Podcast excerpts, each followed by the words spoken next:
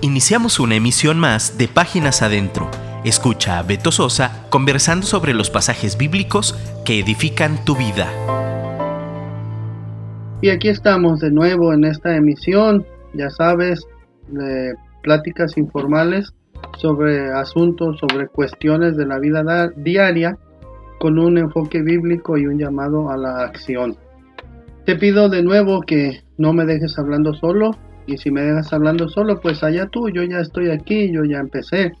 Mi ingeniero de grabación, que ahora trae una camisa de un color muy llamativo, te saludamos cordialmente y te pedimos que nos recomiendes. Recomiéndanos con el personal de tu iglesia, con el staff, con el jefe de alabanza, con el director de la escuela bíblica, con el director, de, bueno, la directora de panderos, con el director de músicos, con el pastor, con el copastor, con la esposa del pastor, con los que cuidan la puerta, recomiéndanos con ellos. Toda la barra de Dun Radio es altamente recomendable con contenido que edifica tu espíritu.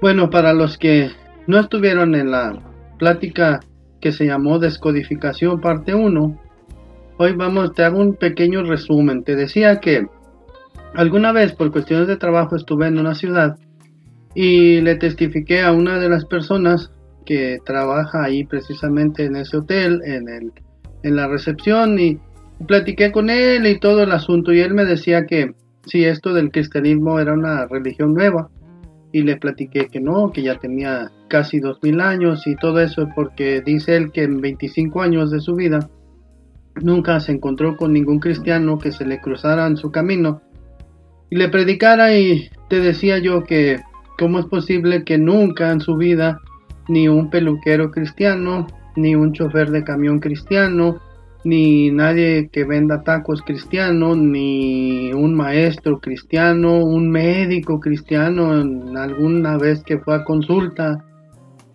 ni, no sé, ningún vecino cristiano, nunca se encontró a nadie en una plaza pública hablando el Evangelio. Y eso me preocupaba. Y te dije pues también que hice una pequeña encuesta entre varias personas de diferente iglesia, de diferente edad, de diferente estrato social. Y todos tenían grandes pretextos y prejuicios para no predicarle a sus vecinos y a nadie. No le predicaban a muchos porque decían es que a mí me da pena, es que yo no sé, es que yo tengo poco en el Evangelio, es que en la iglesia donde asisto no me enseñan que debo predicar. Eh, otros me decían es que nuestro pastor nos dice que no es necesario ya predicar el Evangelio porque ya está escrito que la maldad va a ir en aumento. Yo le decía, pues sí, pero si tú, si alguien no te hubiera hablado a ti de Jesucristo, no estarías aquí. Y ciertamente la maldad va, la maldad va aumentando, pero el Señor Jesucristo nos enseñó que fuéramos y predicáramos el Evangelio. Y bueno, decíamos que todos necesitamos en un momento de nuestra vida una renovación de nuestro entendimiento. Y poníamos como ejemplo que Jonás eh, tuvo que, Dios tuvo que trabajar en su vida y lo llevó a un punto en el cual eh, ya no tenía para dónde hacerse Jonás y entendió el propósito de Dios y fue y lo predicó a Nínive y fueron salvos. Y bueno, tuvo sus, sus diferencias ahí o sus, eh, ¿cómo te digo? Eh, se quejó pues de que ya ves Dios, yo ya sabía que los ibas a perdonar, por eso no quería ir. Y si te fijas pues el, libro de Jonás está escrito en tercera persona, lo cual muestra que Jonás nos está platicando todas estas historias o toda esta historia desde un punto de vista ya que todavía ha sucedido y que Jonás ya estaba consciente y había entendido que el plan de Dios es que vayamos y prediquemos el Evangelio te mostré o te expliqué también cómo el apóstol Pedro, que ya había recibido el Espíritu Santo, había hecho grandes sermones, pero seguía teniendo prejuicios raciales. Y Dios le mostró cómo en esa gran lienzo había animales eh, impuros y Dios le dijo mata y come y él le dijo no señor es que yo nunca he comido nada inmundo el señor le dijo lo que Dios eh, no lo llames tú inmundo. Después llegan por él para que fuera a predicarle a Cornelio y Pedro le explica a Cornelio y le dice, eh, sabes tú, Cornelio, cuán abominable es para un hebreo eh, juntarse con gentiles. Sin embargo, yo estoy aquí porque el Señor me dijo que viniera y vemos ahí como Cornelio y todos sus invitados recibieron al Señor, recibieron al Espíritu Santo y hablaron en otras lenguas. Y creció, creció el Evangelio, creció o se multiplicó, más bien llegó a mucha gente el Evangelio, hubo un gran avivamiento. Entonces Pedro sufrió o no, no sufrió, estuvo sujeto a una descodificación, Dios le renovó el entendimiento. Vemos el ejemplo del apóstol Pablo, eh, también eh, camino a Damasco, ya sabes, se le aparece el Señor y le dice, Pablo, ¿por qué me persigues? Yo soy Jesús a quien tú persigues y bueno, no lo dice ahí en Hechos, pero después si tú estudias con cuidado los escritos de Pablo, hay una parte donde él dice que fue al tercer cielo, dice yo conozco una persona que fue llevada al tercer cielo, cielo, no sé si en la carne, no sé si en el espíritu, y dice que vio cosas tremendas y maravillosas que no le es posible expresar. Y ahí sufrió, bueno, no sufrió, estuvo expuesto. El Señor le renovó su entendimiento y ya te decía que los neurocientíficos le llaman descodificación. Y bueno, eh, vemos al final de Hechos 9, en el 9.31, dice que eh, hubo paz. Bueno, una vez que Saulo, que se convirtió en Pablo y que fue em, convertido al Evangelio del Señor Jesús, lo descodificó, entendió el mensaje, entendió el propósito, entendió el plan de Dios de ir y predicar el Evangelio y ser testigos y entonces dice ahí que hubo gran paz en, el entorno cristiano. Y dice en Hechos 9:31 que la iglesia, los discípulos, se acrecentaban y se multiplicaban. Y vemos cómo pues eh, el cristianismo hoy eh, son muchos millones de personas ciertamente, pero son muchos más cientos de personas los que no son cristianos, los que no conocen el Evangelio y bueno, seguimos teniendo los mismos prejuicios, seguimos teniendo las mismas, eh, ¿cómo te digo? Eh, pretextos para no predicar, pretextos para no compartir. Y en Jeremías 29, eh, ya sabes tú que el, pueblo de Israel, el pueblo de Dios, precisamente, que ahora, gracias a Dios, tú y yo somos parte del pueblo de Dios. Somos real sacerdocio, nación santa, pueblo adquirido por Dios. Eh, pero con el propósito de ir y, predicar ¿no? la luz que hemos recibido. Y en Jeremías nos relata que el pueblo de Israel, el pueblo de Dios, fue llevado cautivo a Babilonia por que se portaban mal, ¿no? Y Dios les hablaba a través de los profetas y les decía, pórtate bien, y no entendían, les subía el poco el tono, pórtate bien y no entendían hasta que les decía, pórtate bien, pero seguían sin entender, entonces los llevó cautivos a Babilonia. Pero en el capítulo 29 de Jeremías, eh, capítulo 29, verso 3, mira, dice, bueno, desde el 4, dice, así ha dicho Jehová de los ejércitos, Dios de Israel, a todos los de la cautividad, que hice transportar de Jerusalén a Babilonia. Edificad casas y habitadlas. Hay un punto y coma. Por lo tanto, plantad huertos y comed del fruto de ellos. Esto les está diciendo, no se, no se eh, preocupen, no estén eh, afanados por salir de ahí, porque yo quiero que estén ahí mucho tiempo. Y les dije, edificar casas y habitadlas esto tiene un sentido, eh, además de lo físico, de, en efecto, con ladrillo y, mezcla con ladrillo y mortero, levantar bardas y levantar casas, también significa edificar en, en la cuestión de a sus vecinos, al necesitado, al, al que requiere ayuda, edificarlo, el que vemos que está caído, levantarlo y edificarlo. Y les dice, eh, plantad, comed del fruto de ellos, casaos y engendrad hijos e hijas, dad mujeres a vuestros hijos y dad maridos a vuestras hijas, para que tengan hijos e hijas y multiplicaos ahí y no os disminuyáis. Vimos en Hechos 9:31 que dice que se acrecentaban, eh, los cristianos crecían y se multiplicaban. Y eh, vemos también en el Salmo 137 que si tú haces cuentas, el Salmo 137 fue escrito muchísimos años antes de que estuvieran cautivos. Sin embargo, por de esos asuntos que, que solo Dios sabe, ahí vemos como David hablando de esto decía que en los ríos de Babilonia colgamos nuestras arpas y decían, ¿cómo quieres que te cantemos si estamos tristes? ¿Cómo quieres que llevemos una canción alegre cuando estamos cautivos? Y bueno, el pueblo en ese, en ese cautiverio sí estaban cautivos, pues ciertamente, pero no estaban presos, no estaban en esclavitud, no estaban eh, siendo martirizados, sino que Dios les dio gracia para que eh, pudieran hacer sus negocios, para que eh, fueran de alguna manera, pues siguieran trabajando, siguieran con su profesión. Y bueno, el punto era también que, que impactaran esa sociedad. Fíjate, Dios en medio de su, de su misericordia quiso que Babilonia conociera al verdadero Dios, al Dios de los ejércitos, al Dios que tú y yo conocemos, a ese Dios al cual servimos, a ese Dios que hace maravillas, a ese Dios que nos rescató del hoyo cenagoso en el cual estábamos tú y yo.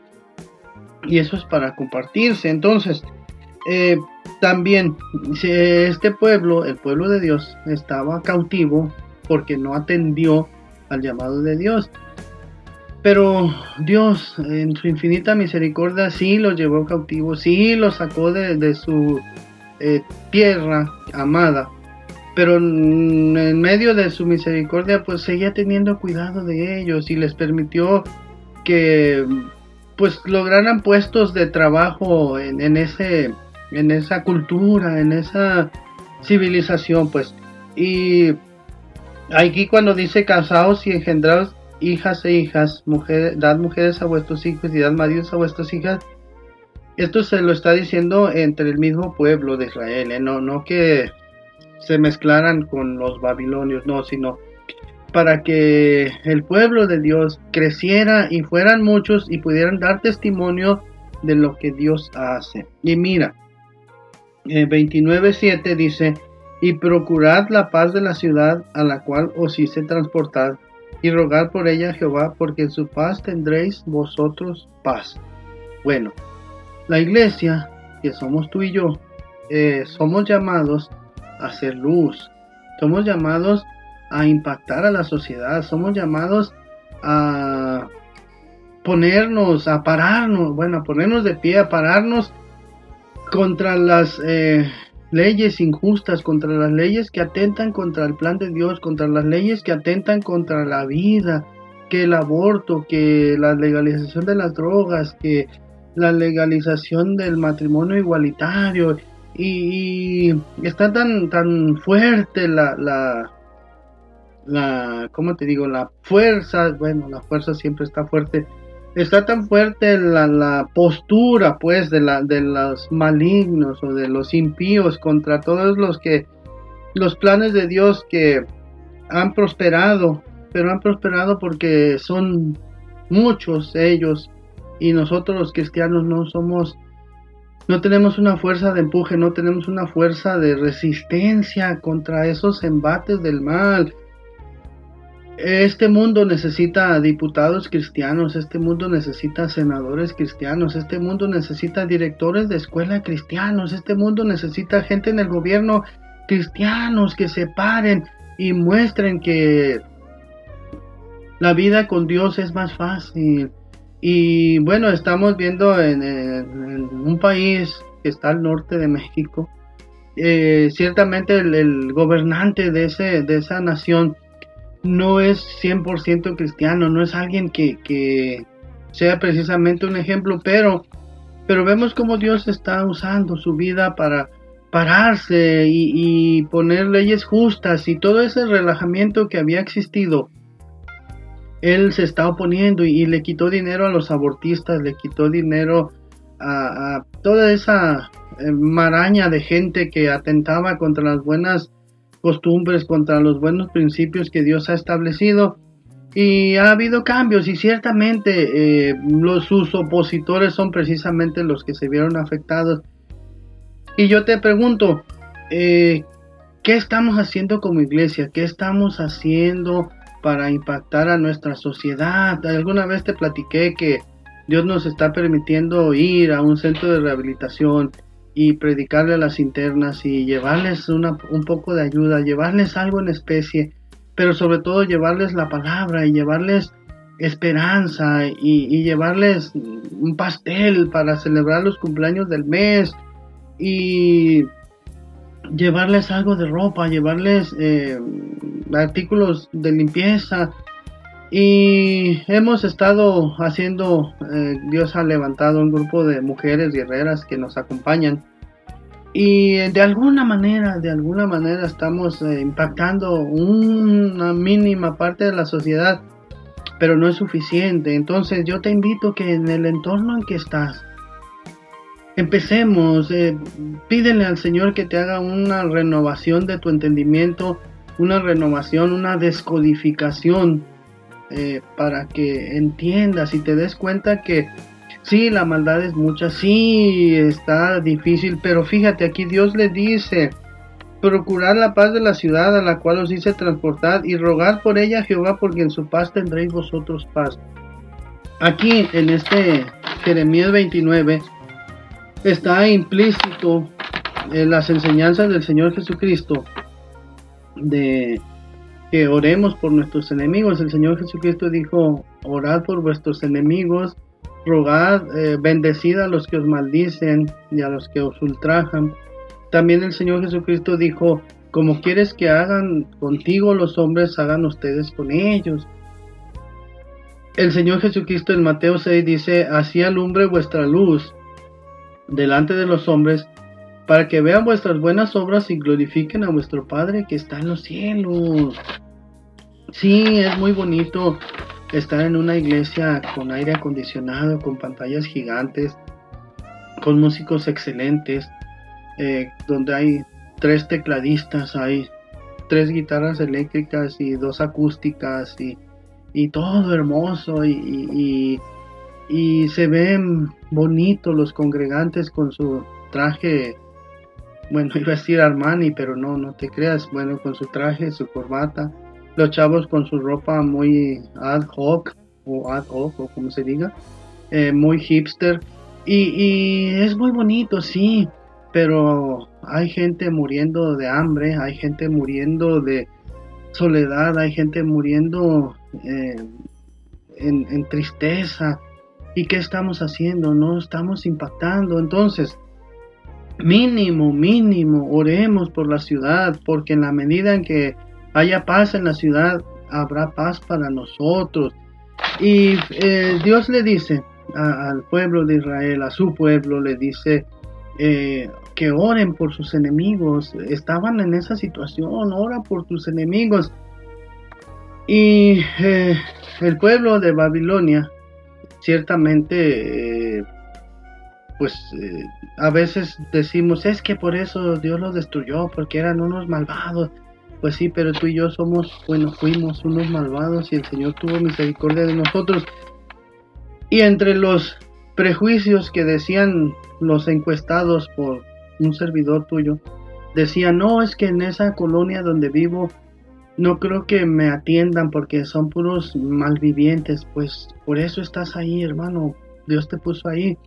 Hay quien decía, es que en el medio en el que yo me desenvuelvo, en el trabajo donde pertenezco, eh, me rozo con pura gente de la alta sociedad y no creo que me atiendan porque pues sienten que todo lo tienen, que todo está a su alcance y no creo que me atiendan el Evangelio, pero eh, el apóstol Pablo dice que, el poder del Evangelio eh, puede llegar a cualquier persona siempre y cuando eh, pues lo presentemos con poder precisamente y el poder se gana, la autoridad se gana teniendo comunión con Dios, ya te lo dije, hay que tener tiempo de oración, hay que tener tiempo de estudio bíblico para poder ser luz, ¿no? ¿Cómo puedes presentar algo que no tienes? Entonces, todo este rollo, todo este discurso que te estoy diciendo es porque necesitamos, necesitamos ser testigos, necesitamos ser agente de cambio. La iglesia necesita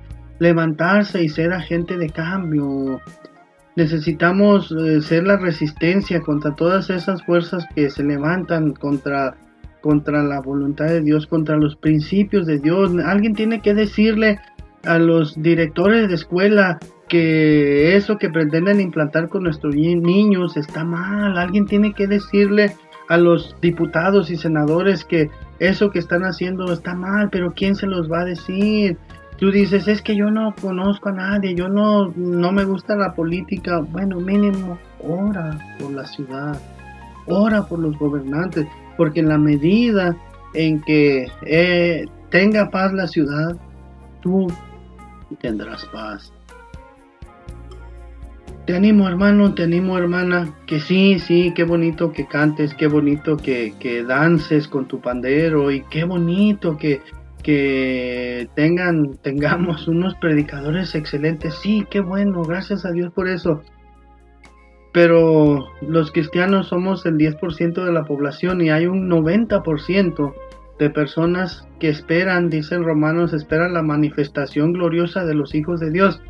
Y según el, el INEGI, que aquí en México es una institución del gobierno que tiene estadísticas, y dice eso precisamente, que, que, que de todo el total de población, el 10% son cristianos. Y alguna vez se me ocurrió pensar, este, y publiqué en, la red social que de cada 10 de, de cada 10 Biblias, 9, 9 nadie las lee y me dijeron, ¿de dónde sacas eso? Bueno, es una ecuación ahí, ¿no? Que si, si de, de solamente el 10% somos cristianos, entonces pues yo saqué eso, ¿no? De cada 10 Biblias, 9 no hay quien las lea.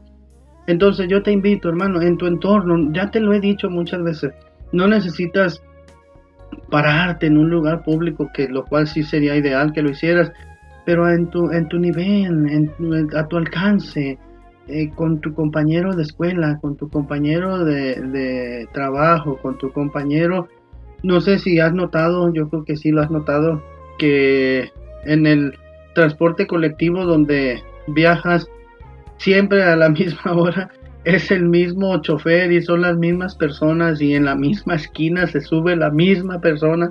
Entonces eh, empieza a hacer migas con la gente, empieza a compartirles del Evangelio. Ya te lo dije, mm, por mucho tiempo eh, la iglesia eh, actuó dando bibliazos eh, a diestra y siniestra, lo cual así no es, ya lo entendimos.